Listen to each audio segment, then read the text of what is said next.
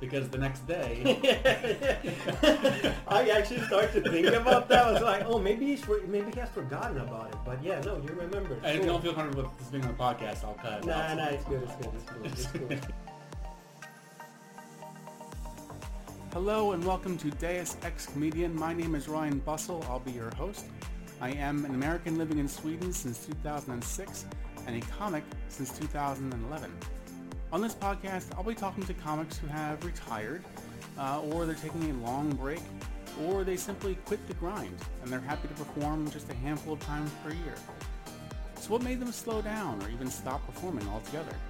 Is there anything about the grind that they miss? Most importantly, without approval from drunk strangers, how instead do they fill that dark hole inside where a soul should be? Let's find out.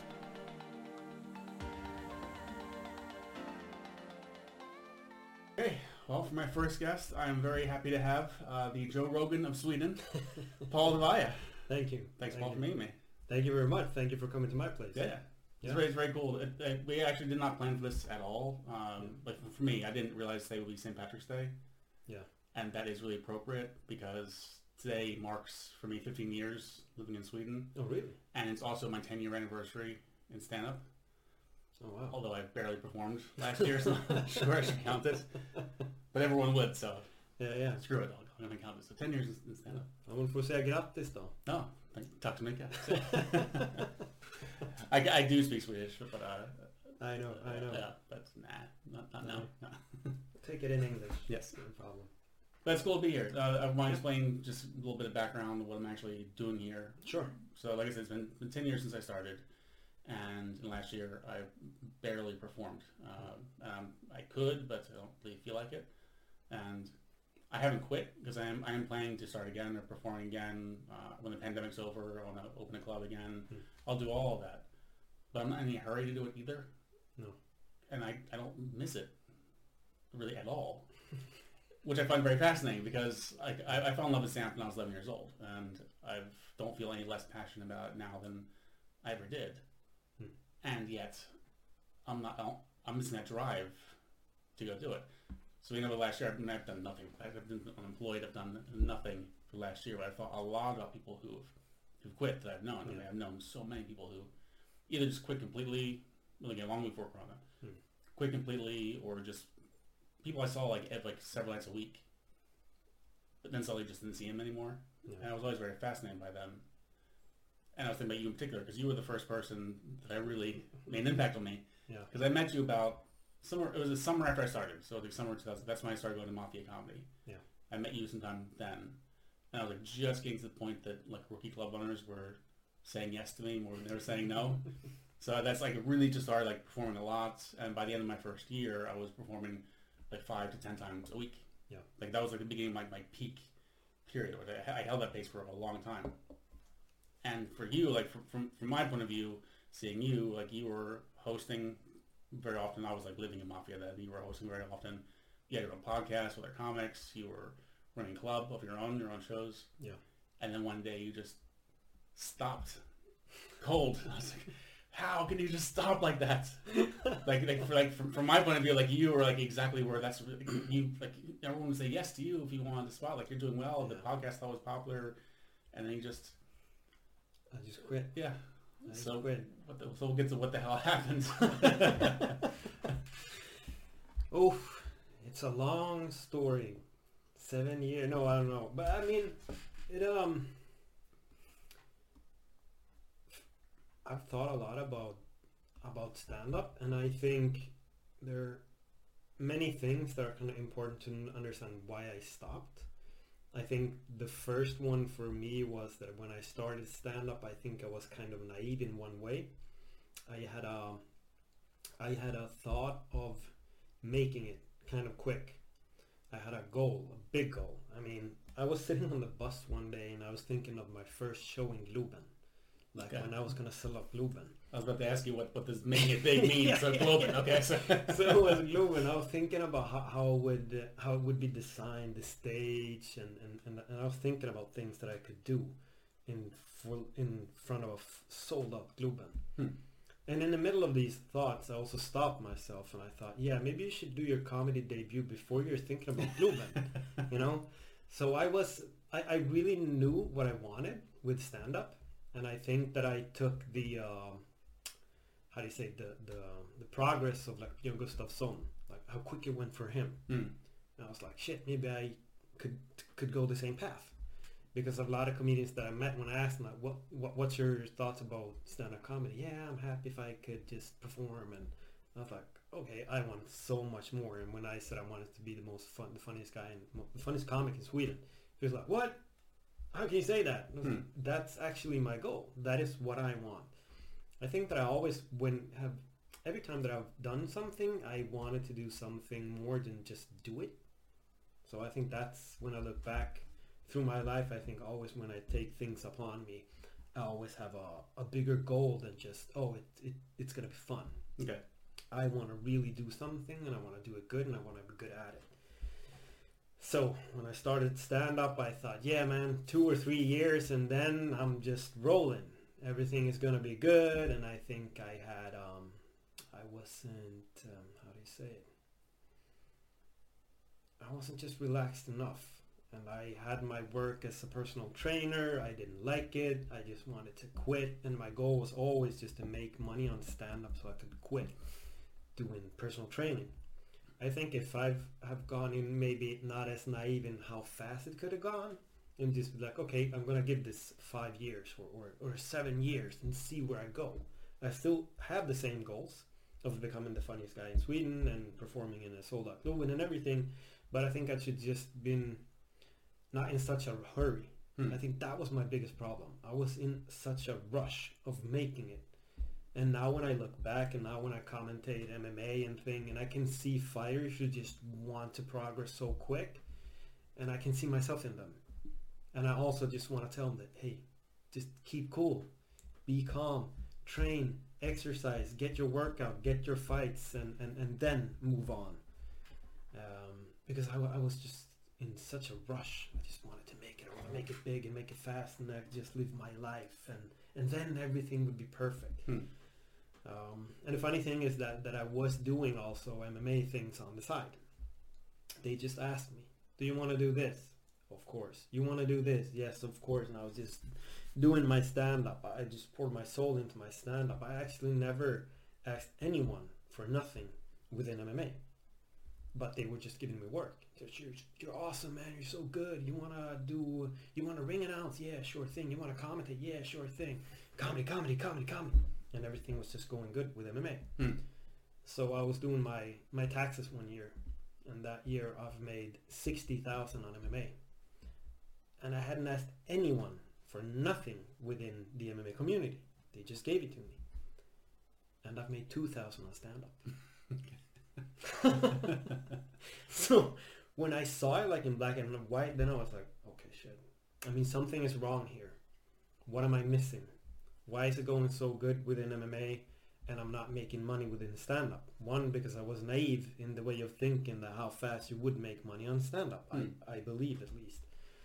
So I just felt, it, it just, the energy just started to drain and I wanted to do so much. And as you said, yeah, you did podcasts, you did this. I did too much. I did way too much. I had three podcasts a week. Hmm. I wanted to perform stand-up. I was also working with MMA and I was also a personal trainer.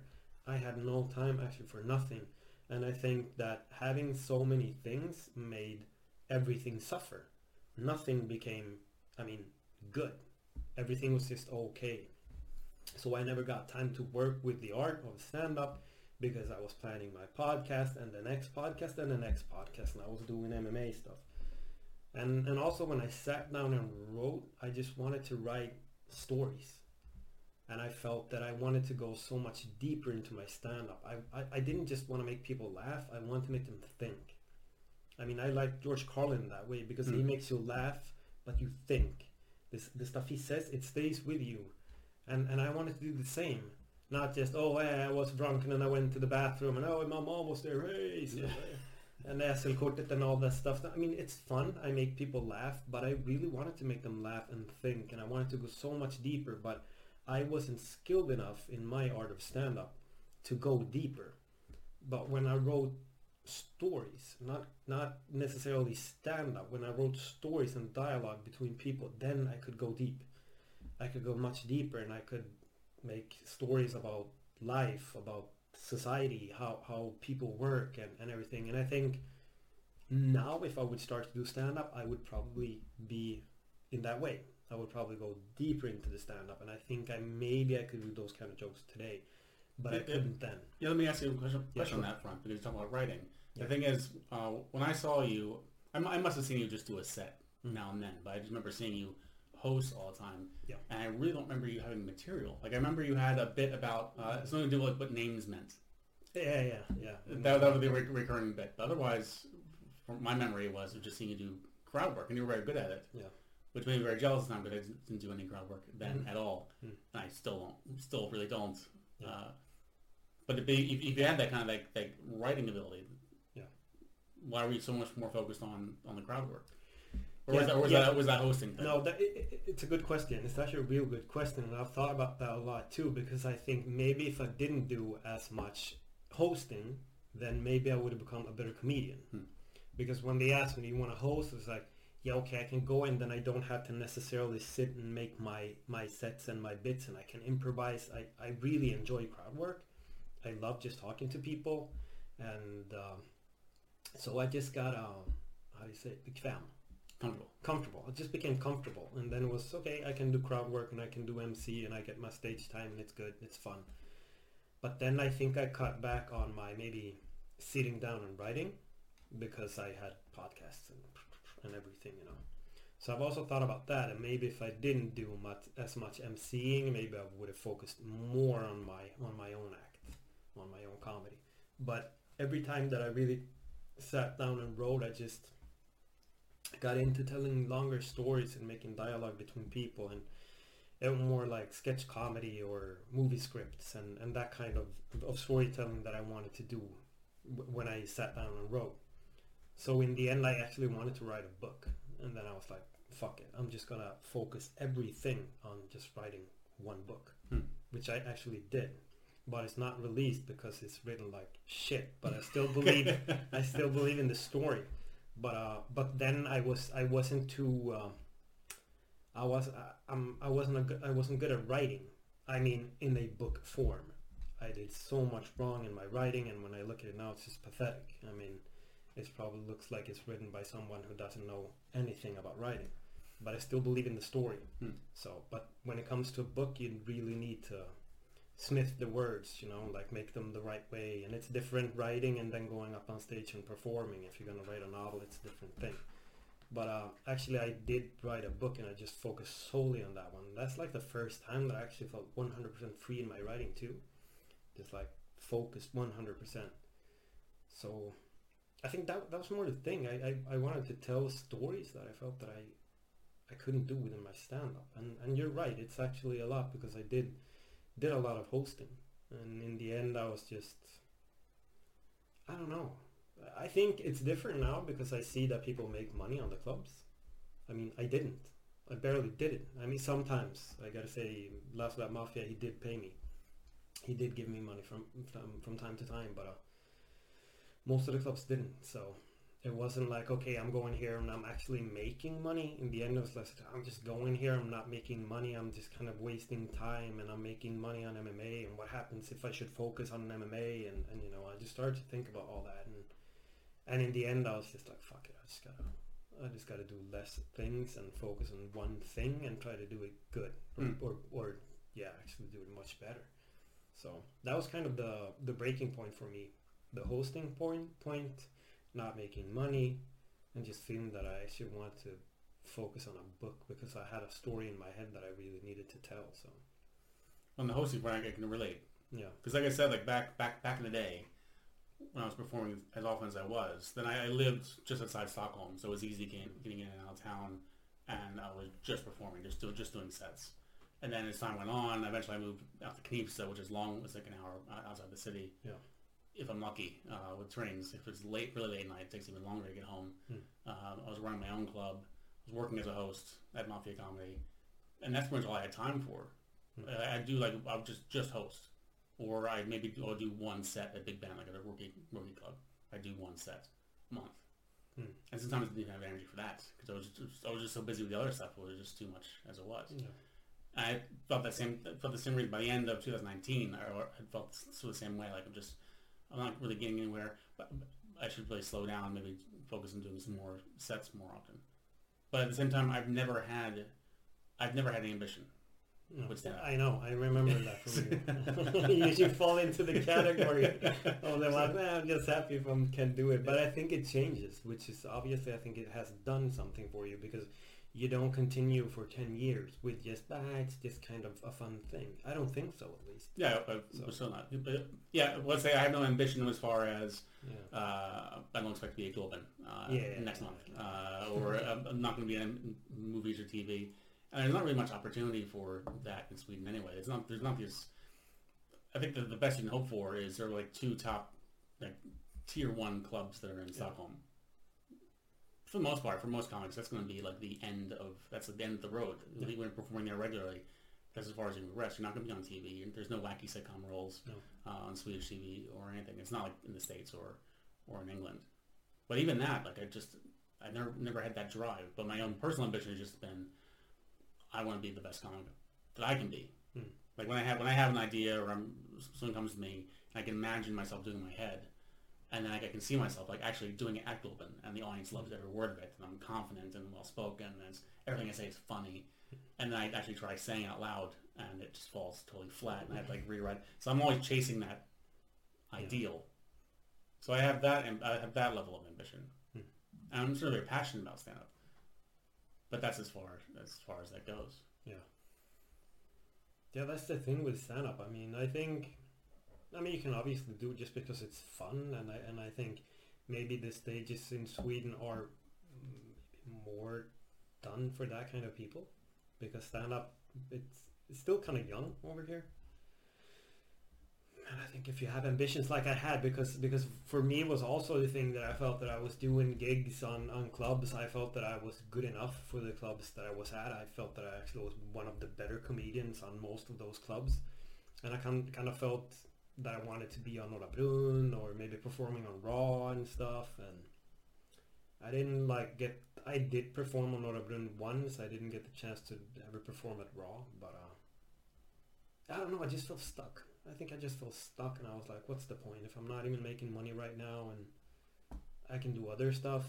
And also, I really felt that I was doing too many different things. A lot of people, I think, they think it's cool. Like, yeah, he's doing a podcast. He's even doing three, and he's doing this, and he's doing. He's got so much going for him. Yeah, but that's most of the times it's just a problem. Hmm. It, it's better to have one thing and really focus on it. Like Tobbe Ström, he's obviously focused crazy amounts on his stand-up, and he's doing good because that has been his sole focus. But if you give him three po- podcasts too, something is going to suffer. Hmm. And I think for me that that was the case. I th- I mean, I'm very happy that they gave me a lot of of, of work within MMA because I am where I am today as a commentator for the UFC and everything. But I, I think if I didn't have that, I also thought I've been, been wondering like what would have happened if the MMA thing didn't come in, and my sole focus would have been stand up because I was writing every day. Every day I was just writing, writing, trying stuff, trying new jokes, going and performing, improvising, which is my strength actually as a comedian is to improvise, and Mm. that's why I like the crowd work so much. But at the end of the day, I think it's just too many things that they, kills what you really want to do. You need to cut it down to maybe one or two. But going back from that, uh, Yeah. what was it about stand just stand up that made you say that's the thing? That's the path. I, for me, it started with acting. So I, I, I've been acting since I was seven years old. I performed at Stockholm Stadsteatern when I was 13 years old. Hmm. I've done movies also, smaller parts, but I've, I've done two movies. And it was just one day. I've, I've, I've seen stand-up several times, but I don't know what it was. I think I, I think I downloaded, if it was probably George Carlin. I think I don't know why, but I think I downloaded one of his shows, and that was like really the first time that I sat down and looked at a stand-up comedian and what he did, how it worked, how the show was, and I was just blown away. Hmm. And at the same time, I also felt like, holy shit, that is me. I wanted to be the serious actor. And if you want to be an actor, you're not doing comedy. That was how I thought. That was my perception of things. And I think when I really opened up the floodgate for comedy, it just didn't stop because I am a funny guy. But I wanted to be a serious one and a, and a drama actor or whatever. And I think when I really opened it, that floodgate up, it's just, it didn't stop. I just couldn't stop writing. And when I tell my friends from school that I wanted to be a comedian, they're like, oh, that is so you, man. You were always telling jokes and that is so you. And I was like, holy shit, everybody knew it before I even did. So that, that's the opposite how it usually works. Usually, Yeah. usually when people say to their friends and family they're into comedy, they say, you're not funny. yeah, yeah, exactly, exactly. But friends from school, like, holy shit, I can really see that in you. You always tell, you were always telling jokes. You were always like the class clown and, and just making fun out of things. And I was like, it's kind of right. And I saw George Carlin. I was like, shit, that, in some way that is me, standing on stage and telling stories. That is that is what I want to do. So that that really catapulted the um, the say the drive of, of trying comedy. I can see why Carlin would appeal to like an ambitious person because Carlin's method was he had he had one hour special at the end of the year. Yeah. So he would spend the beginning of the year writing material, working out in small Yeah. clubs, do the one hour. The year was out. He would just throw all that away and just start all over again. I mean, the only comic I know of that actually had that was like inspired, but actually had that same level of um, of, of discipline Mm. was uh, Louis C.K. Yeah. Until he did what he did, but it was good while it lasted. Yeah.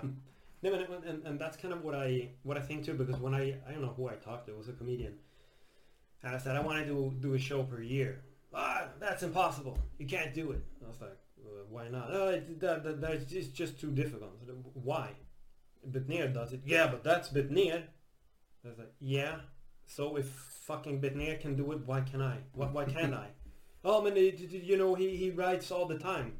Yeah, I know, and I'm ready to do it.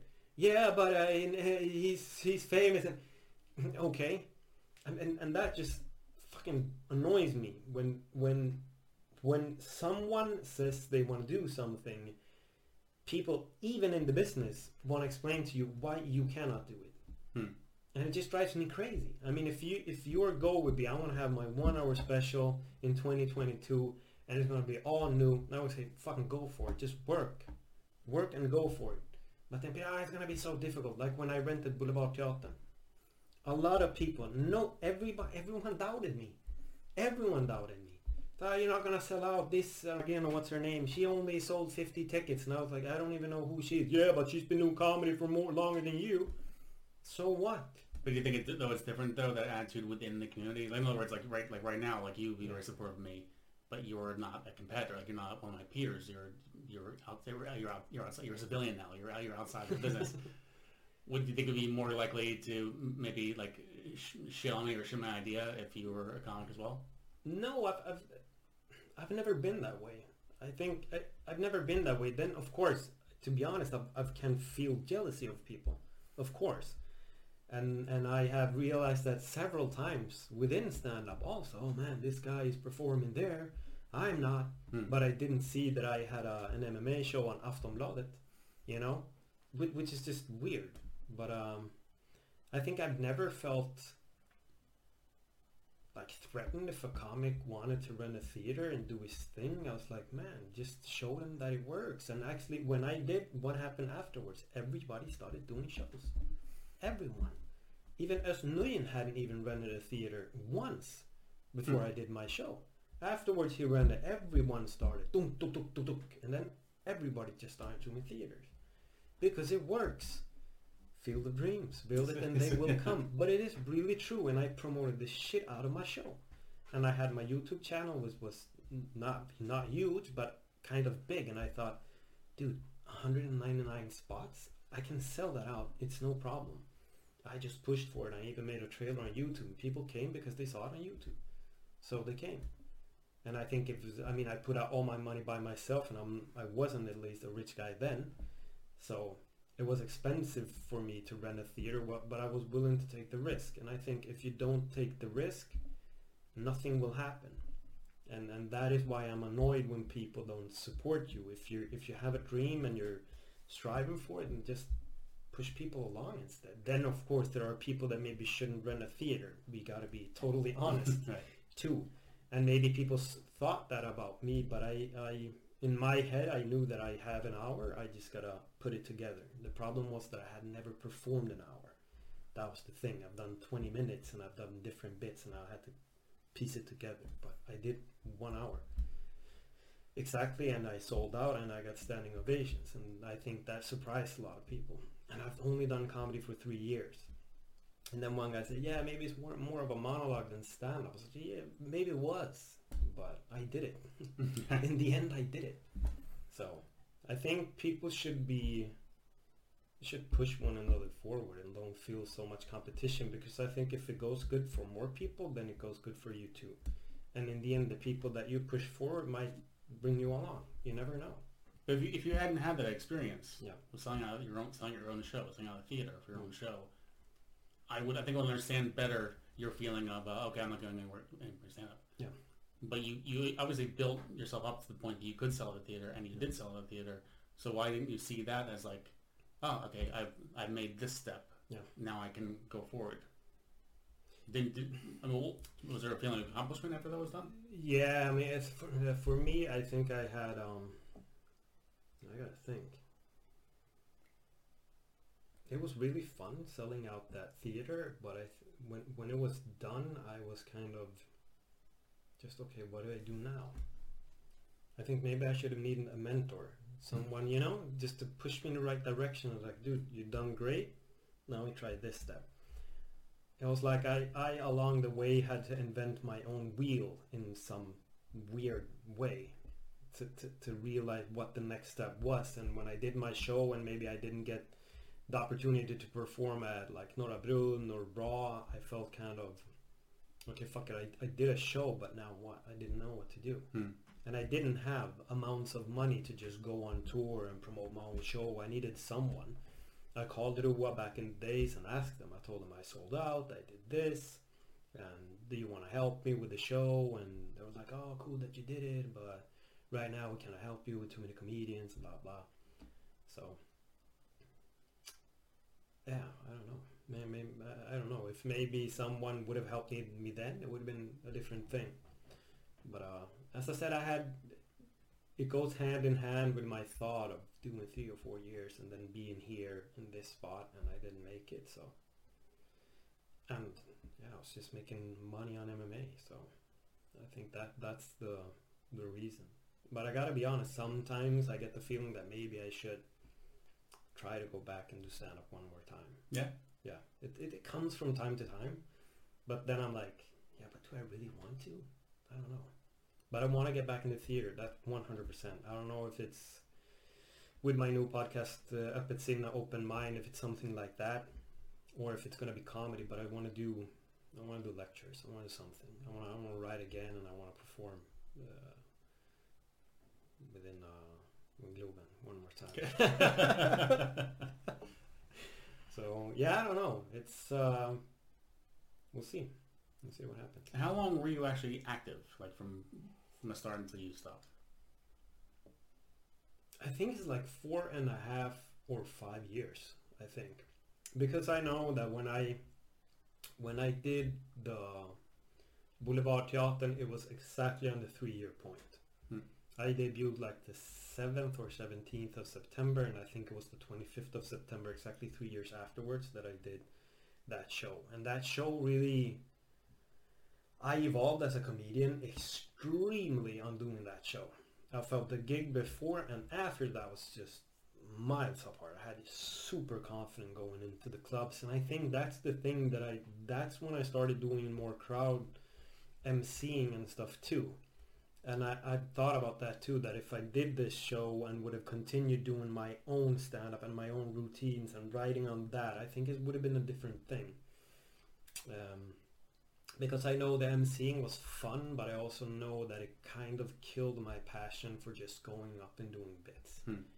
uh, in a weird way. But I really do love emceeing. It's it's just a lot of fun, and I think a lot of MCs don't know how to MC, but I think that I actually understood the how an M- MC should work because the majority of people, comedians who do MCing, they go up and they just do their routines, and that is not That's me. Well, no, that wouldn't that, that, that Sorry, finish and I'll defend myself. yeah, that, for, for me, that is not the work of an MC. The MC is should lay the ground for the comedian who's up, who is about to step up. So if a comedian is doing good, just put the next one on. Just put him on. If a comedian is done bad, then you do your own bits to get him back on. If a comedian has high pace and the low comedian goes up next, you need to take it down. So you set the tempo after him. And that is the real, I mean, that's when you're masterpiecing a show. When you see how each comedian works and then just set the stage for them. And you still have time to do your own bits. But for me, it becomes a problem when someone goes up, yeah, craziest time when I went to the subway today, ba- ba- ba- ba- ba- ba- ba- ba," instead of just getting them going. So my first five minutes was just to make people laugh and applaud. Like, okay, come on, man! Like applause is like fire and laughter and everything. You make this, it's like gasoline into a fire. Comedians will love it. And then they want to clap and applaud because some MCs go up and they just just do their bit and the audience doesn't even know how to clap or laugh because we're in Sweden.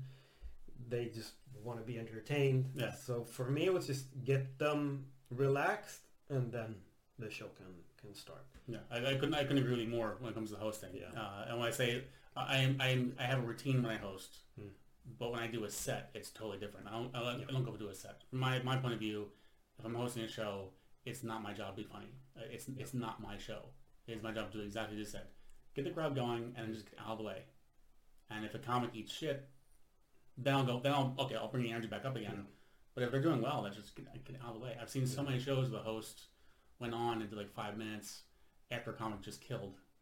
And you just watch, you can just feel the energy in the room just sink slower and lower and lower. And lower. Okay, now it's time for the next comic. Yeah. I've also seen comics who are very low energy in their sets and be very low energy when they host. Yeah. Also, and it's Yeah. okay. You you gotta be a cheerleader. It's your job that you're, Yeah. you're, a hype- you're a hype man. That's what that's, Yeah. that's all it is. But I, I don't do crowd work uh, because I don't like it overall. Uh, I think you do crowd work very well. Uh, that's why I like that. You know why, why I did it very well? Why do you do it very well? Because I never talked to people who didn't want to talk to me. That's like the only rule you gotta go by. If they don't want to talk to you, just move on. Hmm. A lot of comedians like, no, I've started talking to this person and I've gotta talk to this person until he wants or she wants to talk to me. So I'm just gonna continue and continue, which just gets a weird like ambience in the salon and, and, and it's just strange. If they didn't want to talk, I just moved on. Yeah. My intention was that if I talk to you, the other person is supposed to be jealous that I'm talking to you. That was my intention every time. And if they didn't want to talk to me, I just move on to the next. So everybody was supposed to feel like the chosen one. Like, yeah, he's talking to me today. Yeah. Fuck. I but, love you, it. you also, but you also didn't fall into the same traps that I see. I, I just see, I see so many like comics, hosts especially, but also comics will do it too when they Yeah. want to work on the crowd work, and it's just also a formula. It's like, hey, what do you do? Oh, you're a carpenter. I don't have a joke for that. Ha ha. Yeah. Uh, oh, we Yeah. got the swingers over here. What, what it's, it's the same pat stuff. It's just it just bores me. But when I see someone actually talking with someone, actually going, well, Yeah. it works. I do feel sometimes as a host I should do more crowd work, just because it would help the other comics out. Like if, if I find out this person works in a certain field or this person goes to school, whatever, that'll be helpful for the comics. But at the same time, comics don't pay attention No. anyway. I've No. seen I've seen the same I've seen comics ask the same guy in the crowd four times in one show. What's your name? What do you do? You, you pay attention to the comic before you would have found out. Uh, yeah, I was I was thinking about that because I, I went to Mafia and I was looking at a show, and everybody say, said the same thing. Hey guys, how are you? Oh, we're good. Oh, you got energy for some more?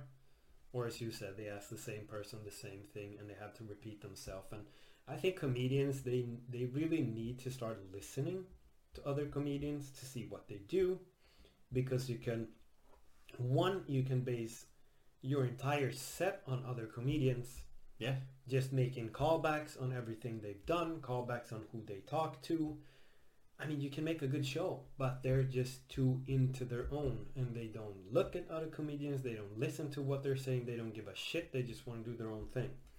And that is why many times when the same guy gets the same question for the fourth time, I think the audience also thinks, what the fuck has this guy been doing? Why doesn't he listen?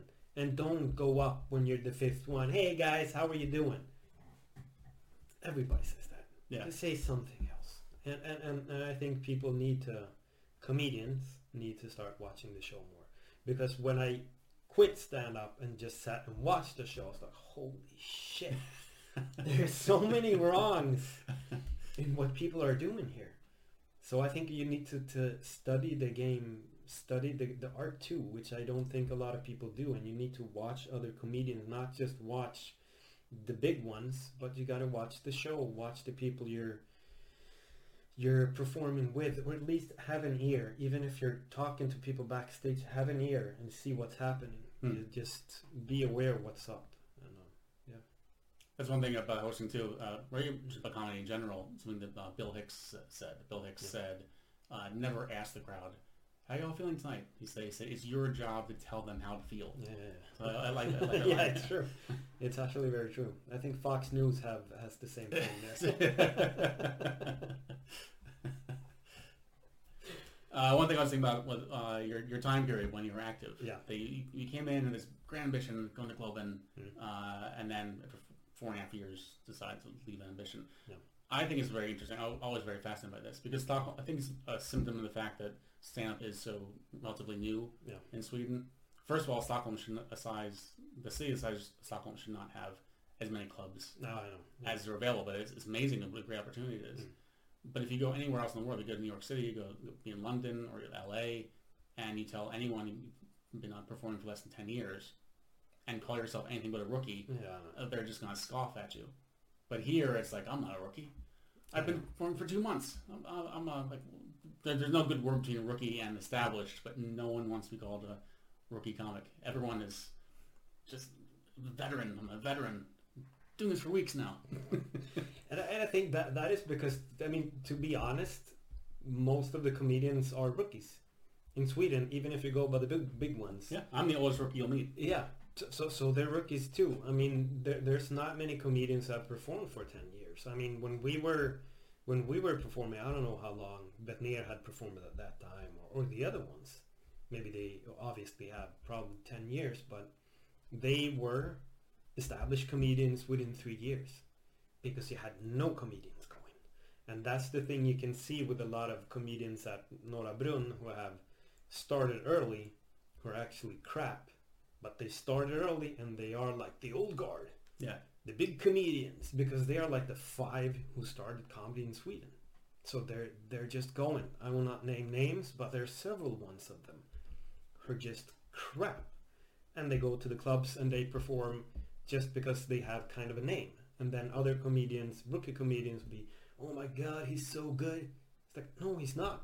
It's not even fucking comedy. He's just going up and talking and telling stories more or less. So I think since if we're going to LA or, or I mean London, England or the States, they've had comedy for so long. So the rookies know that I need my 10 years just grinding, grinding, grinding, grinding. And obviously you can leapfrog and, and, and make it big before 10 years.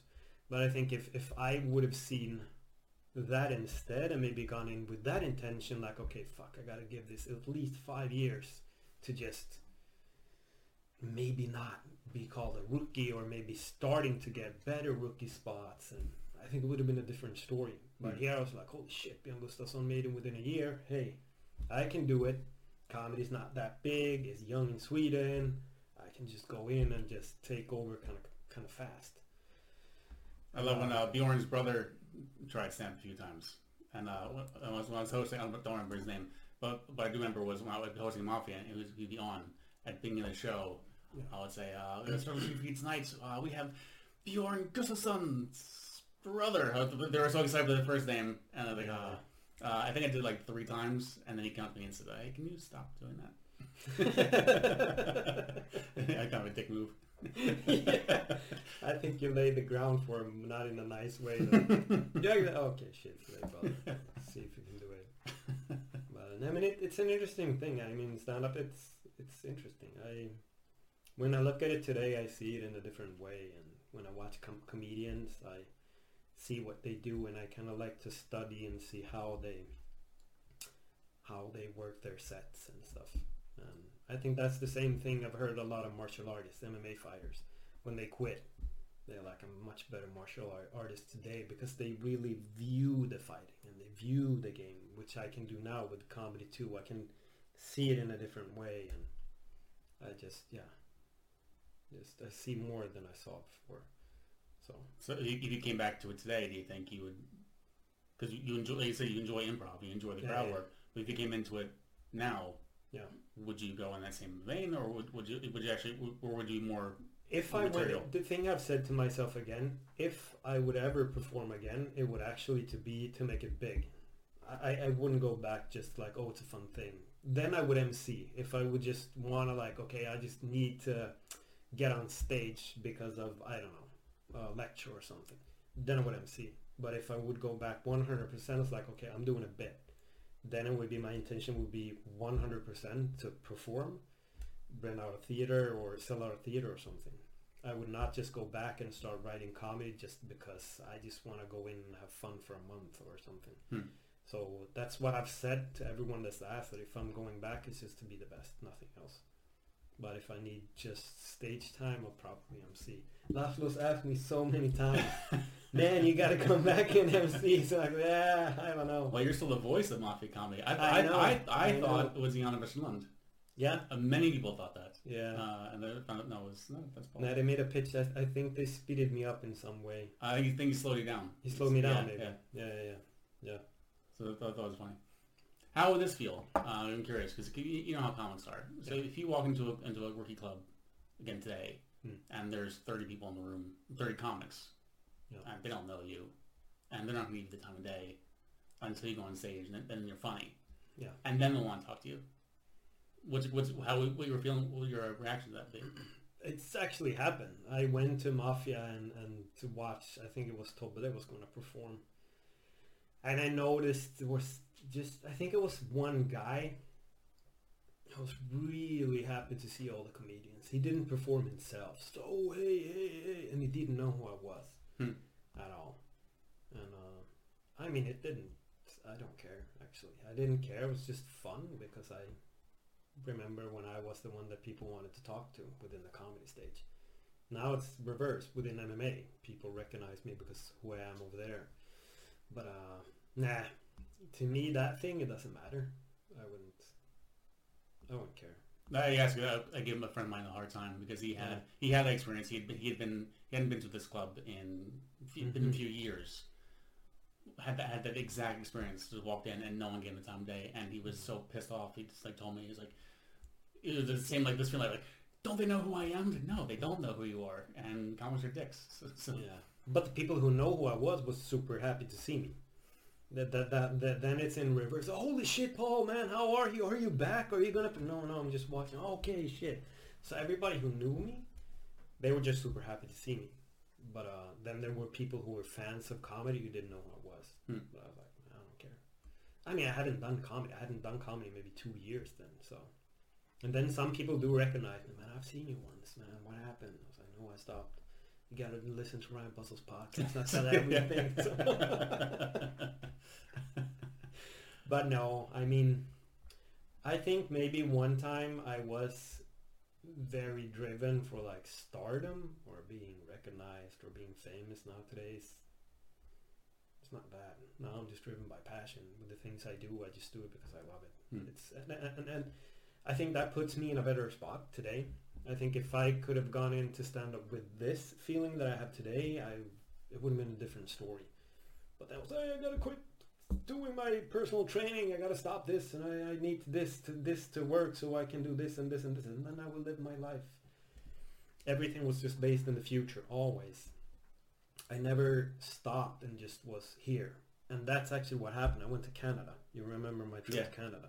That that's when everything changed that was the first time in maybe like five or six years that I actually took a vacation and just was with, I mean, hung out with people and made friends because even if if we hang out at the comedy, no one's actually friends with no one. I mean, if if you really look at it, it's most of hey, this guy is funny and this girl, da da da. But there, I got the feeling this is people who really see me for who I am and not for what I do. Hmm. So I got brought in and and just enjoyed life for two weeks and when I got home I was like holy shit I'm doing too much I gotta I gotta stop doing things, and that was when I started to. I mean, ending my podcasts, and maybe two, three months after that, I was like, "Fuck it, I'm done with stand up too." So I think that that trip really, really changed me very much. Going to Canada it was just like a reality check that I've been just working, working, working, working, working, and never take a vacation. Just work, work, work. Every time that I had a vacation, I was just writing, writing, writing, and, and, and still working. And I never stopped. But those two weeks just changed everything. I didn't write comedy, didn't do anything, just went out on hikes, we went out to eat, we just hung out, and I was like, holy shit, is this life? What have I been doing? And I think also that is why when I quit stand up, I mean, the ones that I talk to from time to time, there's Tobbe Ström and Laszlo. It's barely no one else I talk to. Hmm. But at that time, I could probably say, yeah, I have like 30 friends that are comedians, but you actually don't. So that was kind of my feeling too, that uh, it's it's fun and it's nice when you meet people, but you don't make friends. You don't make real friends in the comedy world. It's, Uh, it's, it's tough to get close to that many people. Yeah, I had that kind of with, reality check for me too. It was at the end, like again, the end of 2019. I thought, okay, I better just like slow down and just. I to just disconnect. I was barely on social media, or barely just Mm. barely did anything for for a few months, and I was kind of surprised by how few people actually just reached out to say, yeah, like, hey, what's going, like, what's up? Hmm.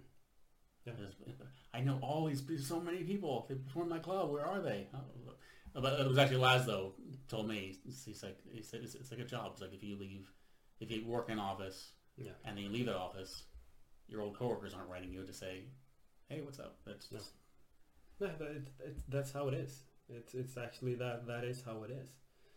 I've run into people. It's always nice to meet people when you run into them, but um, I don't know. It's it's it's a it's a it's a strange thing. I think, and I think a lot of people think that you're making friends and all that, but I don't think you are actually. You're just doing things for one another, and then of course, I mean, you have people that really get to know each other and hang out and become like brothers or sisters or whatever. But um, that's that's what kind of surprised me with with the trip to to Canada. I was like, holy shit! I spent two weeks here, and I feel like I actually have thirty real friends. And Hmm. when I come home, I was like, yeah, okay, they're acquaintances. We do comedy. That was kind of how it felt. And and, I mean, it's nothing wrong with that. I'm not saying it's it's wrong. It's just that's just how it is. It's just how it is. I think everyone is so focused on their own thing, and everybody just want to get ahead and and and make their mark or get to their spot that they want to do. So it's nothing wrong with it. I think it's just a. I think we walk into some kind of illusion, like I'm doing this and I get to know all of these people and they know me and they're my friends. But no, actually, just kind of buddies. It's not nothing more. Hmm. Then you find this one person maybe which you click and then you become friends for real. But I don't think it's the real friends you make there. So, and once again, it's nothing wrong with that. It's just I, mean, I might be more comfortable with it as an American. Because that's where we have yeah, a thousand friends Yeah. uh, and like one actual friend. yeah, I know, I know, probably, We're very surface people. yeah. That's good. So here's a question, because and, and, and what many comics have said uh, over the years that the, the, la- the laughing laughing was like a the laughter was like heroin. Hmm. It's like oh, the first time I was on stage, I got that first laugh. It's like I, had- I had to keep going back for that. I had to keep going back for that laugh. I had, like I personally, I never, I never felt that. I never felt. Uh, obviously, oh, wait, never got any laughs. Uh, uh, but I never, I never had that drive. Like for me, it was all about. Um, I, I, I, I write a joke and I hope they're going to react a certain way to it, and Yeah. when they whether it's applaud or laugh hard or giggle or groan, and but they, they do what I want them to do, then I'm really happy with that. Yeah. But I don't have like this addiction of like I gotta get on stage, I've gotta get the laughter. Did you have was that part of it for you? Nah, I mean, I come from theater, so I've been on stage since I was seven. So the stage wasn't nothing new, and since I came from acting and doing acting and and and sounds like I'm a huge movie star, which I'm not, but I've actually, but I've done my, my my things right within theater and and and movies. So to me, it's always been the drive to perform. The laughter is awesome, but it's not like oh my god, I need more more laughter. No, I, I just love to perform. For me to be on a stage and being able to do some something that makes people happy or make them think, it's that's what what drives me. And I think if the laughter would have been the thing, I would have continued. But as I told you in the beginning, I wanted to make people think, not just laugh. To me, making people laugh, it's it's easy. That's not difficult. But to make people laugh and then leave with a thought, that's the difficult part. And that's where the real comedians separate from the rest of the rookies, let's say. Hmm. The people that actually make you think. And I didn't just want to be a comedian that made people laugh. Maybe if I would have made a ton of money on just making people laugh, fuck it, I would have done it. But I wanted to make them think. And I always felt when I was writing, like, fuck, yes, I make people laugh, but I want to go deeper. And I hadn't just evolved. I haven't. I hadn't done comedy that long. That's the thing for me. Maybe if I would have done five or six years, maybe I could have gone deeper, and then maybe I could have done the stand up that made people think. But for me, making people laugh is, and I don't say this to be cocky, but I think it's easy. But I want people to laugh and think at the same time. I want to make smart comedy that makes you actually think, maybe even change your way of being because you hear a joke and it's like, fuck, it hits me. That is actually me. What am I doing? How, how, how can I change my way of being or maybe start seeing something in, in a new way just based of comedy? And I think George Carlin, he does that. Every time it's like, holy shit, he is right. Like, what are we doing? What am I doing? Why is the world like this? And I wanted to do that, and I think George Carlin could also go back to suit time and just go up, hey, you heard this crazy thing last Friday? but it's not, and I think for me, I if the laughter would have been the thing, I would have continued. For me, laughing is, is easy. I want to make them think too. So I think I I always strive for something else. I want to make it bigger. I want to make people think and go home and reflect and react to what they've heard, and not be remembered by yeah, this funny guy with the SL-kortet joke going to Cafe Opera or yeah. So But would you have been happy if you were like you're like the Lenny Bruce instead of Joe Rogan, you're like the Lenny Bruce of- Sweden, where you're like just like just an underground uh, with brilliant material that really made people think, yeah. but you never made it. Like you, you were you were never a big success or anything, but you were definitely the the, the thinking man's comic. Would that have made you happy? Yeah, maybe yeah, yeah, I think so. Hmm. I think so. I think if if I if I could have written the comedy that that made that sort of impact, yeah, I, I would have continued. Yeah, I, I don't think I would have stopped. But th- this is once again where my naivety comes in. I thought that I could make it in an in an amount of time. I didn't realize that it needed maybe a crazy amount of work to make it. So like I, I, I uh, listened to an interview with Dean Koontz, the author, and he said that he gave himself, I think it was four or five books, and if he didn't make it by then, he was done. But he would write five books, and he would just quit his job and just write these five books. And people thought he was crazy, but his wife backed him up. She was like, okay, if this is what you want to do, do it. And that just made more sense to me he didn't write one book and think, oh yeah, I'm writing a book. If this one doesn't make it, I'm done. Hmm. He actually knew I need to write maybe five books before I've actually written my first. And I kind of went into that mindset when I started writing. I was like, I'm going to write five books like Dean Koontz. If I don't make it, at least I've tried. So I've written two, but then I kind of stopped. A lot happened with MMA, and I kind of got off of writing because I got the UFC deal here in Sweden by playing all that stuff but that that that progress i think or way of working makes makes more sense and that is not a naive way of looking at it and i think if i could have done that maybe with my stand up like okay first i gotta know perform i can because i'm an i'm an actor in the since way back i've been acting so that that's not a problem but okay i gotta find my own self i gotta find myself i gotta find my style i gotta start writing and i gotta perform everything's got to be interconnected and, and, and woven together and then become the art and maybe it takes five years just to find myself in, in the way of a comedian that I want to be. So I think if I wouldn't have been this, oh, three years, Björn Gustafsson made it, so I can do it in three years, and boom, everything. yeah, maybe if I would have had a plan of like, I need this amount of time, I need to focus on my writing, I need to try this and this and this and this, and then it maybe it takes these amount of years, and then maybe I can go here. Yeah, it would have been a different thing, I think. I, I get the feeling though that you are a really tough critic of yourself. Yeah, Though. So I, I wonder if those books will ever be released because you said you looked at them and they're, and they're just absolutely No, shit. I actually sent them away. Okay, okay, okay. Uh, okay. They've been sent away. I just got refu- It's called refusal. yeah, When- no, when- yeah.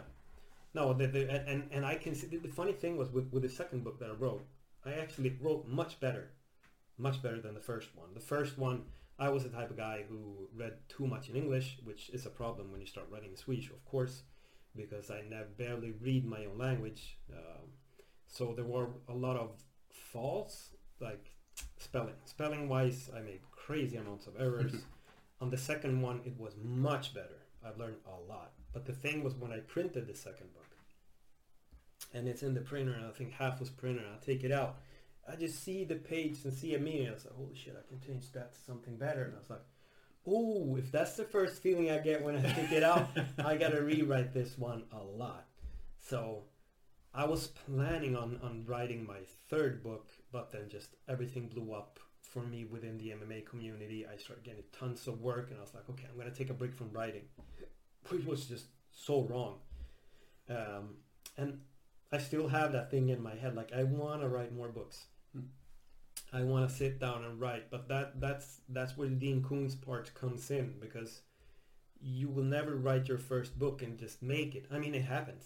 I will not say it never happens, Hmm. but you need to write several books. And I just thought that this book is shit. This one is wor This one's a little bit better, but maybe the fifth is actually a good book.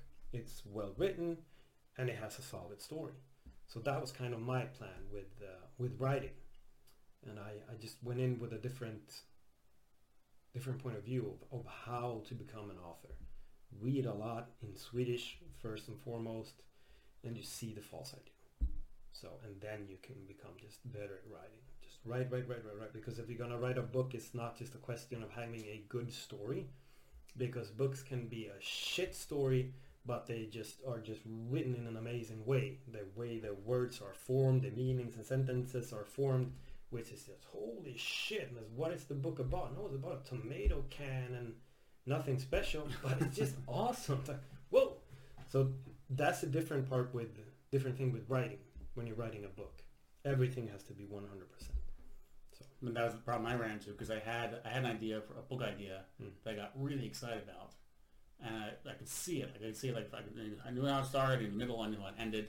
There was like some spaces in between. I wasn't quite sure, but I thought I'll, I'll get there. Hmm. And as I wrote, um, I was writing like dialogue between two characters, and I was surprised as I wrote, like what they were saying to each other. I was like, oh, this is really exciting. Uh, and then I read uh, The Amazing Adventures of Kavalier and Clay, which is a Pulitzer Prize winning book, and it's so perfectly written that just made me go, I'm never going to write anything like this, and just stopped. Just never, it just barely, just let, leave the idea in my head, because it's perfect there, rather than, rather than waste time writing it down. That's- Not like you don't have that same drive. I don't know who made that quote, but it's you shouldn't look at the masters. You should look at the one that are mediocre, because that's where you can realize that you can make it. Hmm. So never never compare yourself to, to the good authors. You need to compare yourself to the ones that have a book published and it's okay, and it's received, I mean, good good critique. But when you compare yourself to the Pulitzer Prize winners, of course you will stop. I mean, if I would have looked at George Carlin and thought, hmm, I want to be him, I can't make it, I would have stopped. Hmm. So you need to look at the masters and see where you can go, but you also need to look at the mediocre people Yeah. to see I can beat them. And plus, remember that they actually worked to get to that point. Exactly. Not- yeah. Yeah, yeah. And, and that's another good quote. Never compare your first chapter to the 52nd chapter of someone else. And but the, the one quote I had in my uh, had in mind say too was uh, art is never finished; it's abandoned. Yeah. it's true. It's true. you can always make it better. Just always hold back from the Yeah. printer. I can fix that. I can fix that. Yeah, yeah, I know, I know. Yeah, you gotta find a, a, a part when it's good to stop. But I think the good part to stop is when you see something and you don't feel like I can change this, this, this, and this, and this.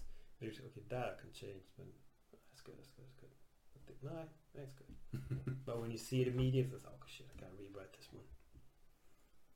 So one question I had for you also was Yeah. about um, so you had this level to perform. Mhm. You really really enjoy it, Yeah. and you enjoy the improv of it. Why not? Have you have you performed at all since you stopped, even once? Yeah, I did one lecture, but I haven't done comedy. No. Oh yeah, wait, wait. Was that before or after? actually my friend had a wedding. It could have been that I've done that I was done with comedy when I performed at his wedding. Because in my mind right now, when I remember that I hadn't done comedy for some months, and when he asked me, I was like, I've, I've, I think I'd stopped. So there could be one one time that I performed actually afterwards. Um, but no, then it's just a lecture. But that wasn't comedy. It was a motivation speech, motivational speech. But you know you could perform. If, Yeah. if you want to perform once, Yeah, of course. you could do it Yeah, right away. and I am performing. I mean, I do commentary every more or less every week, Hmm. which also is I'm performing. This just the audience doesn't see me, but I'm still performing, and I think of that way when I'm when I'm on TV. I still think of ways that I can make the show fun. I still work like the same way I'm emceeing. When they have the walk-in, sometimes base the tempo off of the music they have or something like that. So I, I still do a, some sort of performance when I'm uh, when I'm commentating. Sometimes also when I do my my own podcast, I have, have, I have episodes which I call Öppnar mitt sinne. I open my mind where I tell my story and I'm alone. And that's also sometimes I go into some sort of performance and I can feel the comedy coming up sometimes and Hmm. making jokes and stuff within this more serious and deeper because I I really like to go deep and talk about life. So, and that's when I perform. But yeah, to answer your question, if I wanted to perform, I, I could. Yeah. So the the question is, why don't you want to? yeah, I think I, I think I kind of answered it earlier. It's because if if I go back and perform, I, I it's not just I don't want to go in and just perform one time. If I'm going back and I'm doing comedy, I want to do it for real. If I'm not doing it for real, then why should I? Hmm. It's more, yeah. I think that that's the thing. Because, I think also because I respect stand up. I have a lot of respect for stand up. I have respect for, for, for comedians who do sit down and write and perform and go out and, and, and do their thing. And for me to just go back just for one time, I don't need that ego boost. Then I can host the show. I, I, I could go back and host a show, and that sometimes pulls me. Well, my, my answer to the question, like when you say why why would I bother, my, my answer to that would be because you en- you enjoy performing. Yeah, I do. So this would just be you enjoying performing. Yeah, I You don't you don't have to go all in just because you put your toe in the water. I think I'm just that kind of person. I think I have to do a lot all in or, or not. So. Yeah. All right. mhm. That was a good talk. Yeah. Uh, so I'm thinking, uh, so for this for the podcast series, I like to end uh, each show on a war story exchange because Yeah. that's the one thing I really miss about hanging out with other, co- other comics Mm. is just telling each other about the the horrible corporate gigs or the, the, the best gig ever. of comics in we don't like to do that too much because you shouldn't be that special. So, uh, Yeah. just, so I asked you, I asked you in advance to have something in mind for a war story. Yeah, yeah, Would you yeah. like to go first? Yeah, I, I remember one time when I was at uh, Big Ben. I maybe ha- I don't think I have even maybe I've performed a year or something. So I improvised an act, 100% improvised. I just knew what I wanted to talk about. I had five things that I wanted to talk about. So I went up and I performed. I don't know. I just got into some kind of crazy flow on Big Ben, and everybody laughed. I mean, everything was just crazy fun. They laughed. I killed it, 100% killed it. And one guy, one guy comes up to me afterwards like, "That's the funniest thing I've ever seen. I actually don't know what you were talking about, but I couldn't stop laughing." I was like, "Wow!" And the next day, I was gonna perform in Södertälje. That was it, the Live Feast or something like that. I don't remember the name. Anyway, I was gonna perform in. Uh, uh, Gravedigger, maybe. Yeah, maybe I'm not. I'm, yeah. It, anyways, I, I was going to perform in Södertälje. I was like, yeah, I'm going to perform that bit that just killed it yesterday. I'm going to go up and I'm going to kill. I go up and I start, and nobody laughs. Nobody. It's like, holy shit! I just continue. Nothing. It was a 100. I think it was more or less 100% bomb. At least in my memory, was nobody. Nobody even laughed or just smiled. Nothing. I'm like, holy shit! I went off stage, and that's kind of where I realized that a good performance at Big Ben doesn't mean shit. it doesn't mean shit if you have a good performance at Big Ben, because people laugh at anything at Big Ben.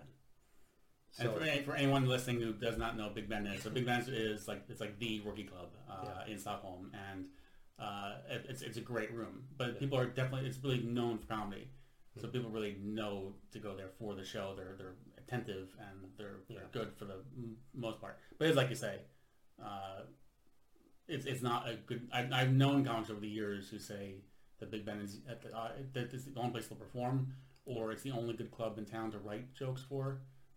It's like no, because you'll you'll never get an honest response. never. And I when I watched Trump when he's doing his rallies and everybody's laughing and they're applauding and talking, oh yeah, hoo-ha," and he can say anything. It's Big Ben. But that then when he went to the UN and he was saying, yeah, United States, it's going better than ever. He got laughs at the UN. though. Yeah, but it was quiet first, and then people like, but he was like, yeah, I wasn't expecting that reaction. No, because you're not performing to your audience. This is not your audience. They won't applaud you, but he thought they would. He was like, okay, this works everywhere, and he goes in and he thinks he's gonna do good. No, you're at Big Ben most of the time, and now you're in the real world, and then nothing happens. You need to be much better and, and, and sharper than. Uh, so, so yeah, that that was kind of my when you asked me about this one, I was like, yeah, that is the one. So, so I, I was lucky when I started because there was Copperfield was around then, yeah, and Copperfields is just one of the absolute worst clubs. I, I love it to death. I just Yeah. it was so bad I love it, but that was a place I knew like okay if I can make someone smile at Mm. Copperfields, I'll get a standing ovation at Big Ben. Yeah. That's that's when you know that's when you know that this this is a good joke. Yeah. I got a smile at this bar. I remember when I performed at Copperfields because it was Kolja, you not know what, what was his name? Carl Axel. Carl Axel. Carl Axel had a club and then was this lady too, who was with him Mhm. in this club. Margareta. I mean, she, she's got to be an idiot. I mean, so, sorry, but she, she's got to be an idiot because I She's was actually since starred in a movie with uh, Matt Damon. Really? Yeah. Yeah, yeah.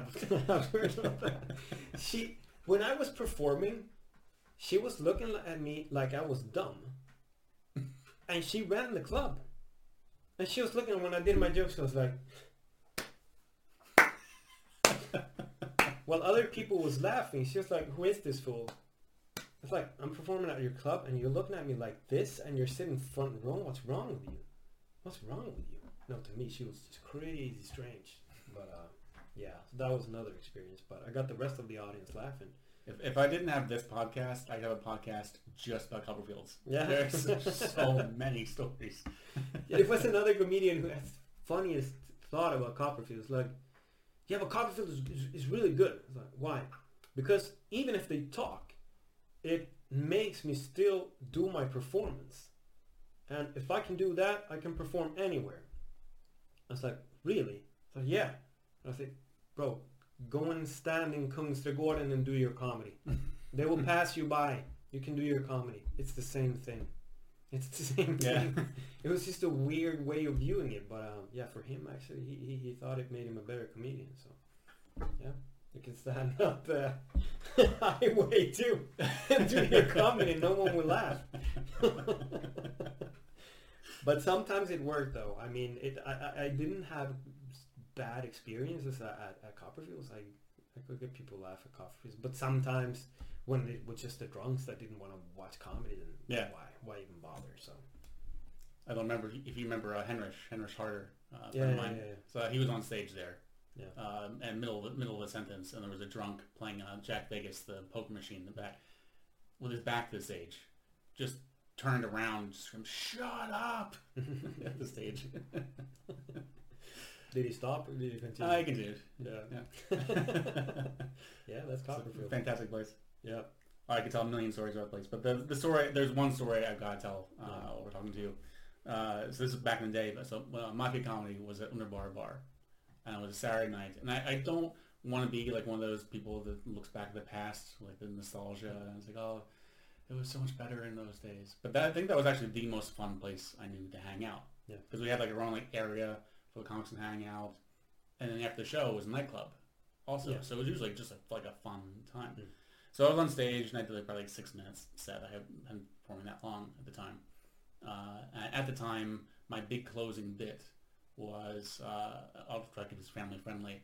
I told I told the crowd that I invented a pill for men that would make a certain bodily fluid taste like chocolate. Yeah. Uh, so, so I did the set. I don't remember how it went. Um, I'm sure I, at the time I thought like kill, massacred, of course, was fantastic. Uh, but it was right. It was probably a good night for me. But I know it was a better night for you because the next day. I actually started to think about that. I was like, oh, maybe he's for, maybe he has forgotten about it. But yeah, no, you remember. I Cool. don't feel comfortable with this being on the podcast. I'll cut it. Nah, out. nah, it's good, it's good, it's cool, it's cool. It's cool. So the next morning, I get a text from you saying that you had started talking to a woman that was at the show, Yeah. uh, hit it off, and went home with her, and then she performed a certain act, and then stopped midway at some point during the act to warn you there was one thing she was absolutely not going to do. I'm quoting here. Not even if you're eating those chocolate pills. Yeah, exactly. Like you were saying earlier about how like you want to make the crowd think you know change their ways. What better compliment could I receive? That just that she was thinking me in that moment, and now you had to. Yeah, exactly. yeah, it was fun. I remember when she said, I was like, holy shit, I gotta write Ryan. But I can't write now. When she's done, maybe. yeah, that was good. That was good. That's uh, things that happen when you do comedy. you meet women too. I haven't done that bit for years, but I'm, I'm, No. I'm, gonna do it again. I, when I think you should. Yeah, I like that joke. I think you should. Yeah. Yeah, that's a good one. when you started, I was like, hmm, yeah, I do remember this joke. Make a bit of an impression. Yeah, it did. It did. It did. Well, thanks very much, Paul. Thank you very much. Thank you very much for Thank you. listening. Anything you want to plug? No, yeah, I mean, if you're Swedish and you want to listen to my other podcasts, you can listen to Öppet which I talk about life, and that's where I really do go deep, and I think that I kind of find my uh, found my thing. So Öppet check it out. Any Instagram? Yeah, at Paul Levalle. Just go in. Though that's the one. Instagram is the one that that I'm most active. Facebook barely, but Instagram, that's the one. All right. Thank Yeah. you very much. Thank you. Thanks. Thank you. Stay strong. Yeah.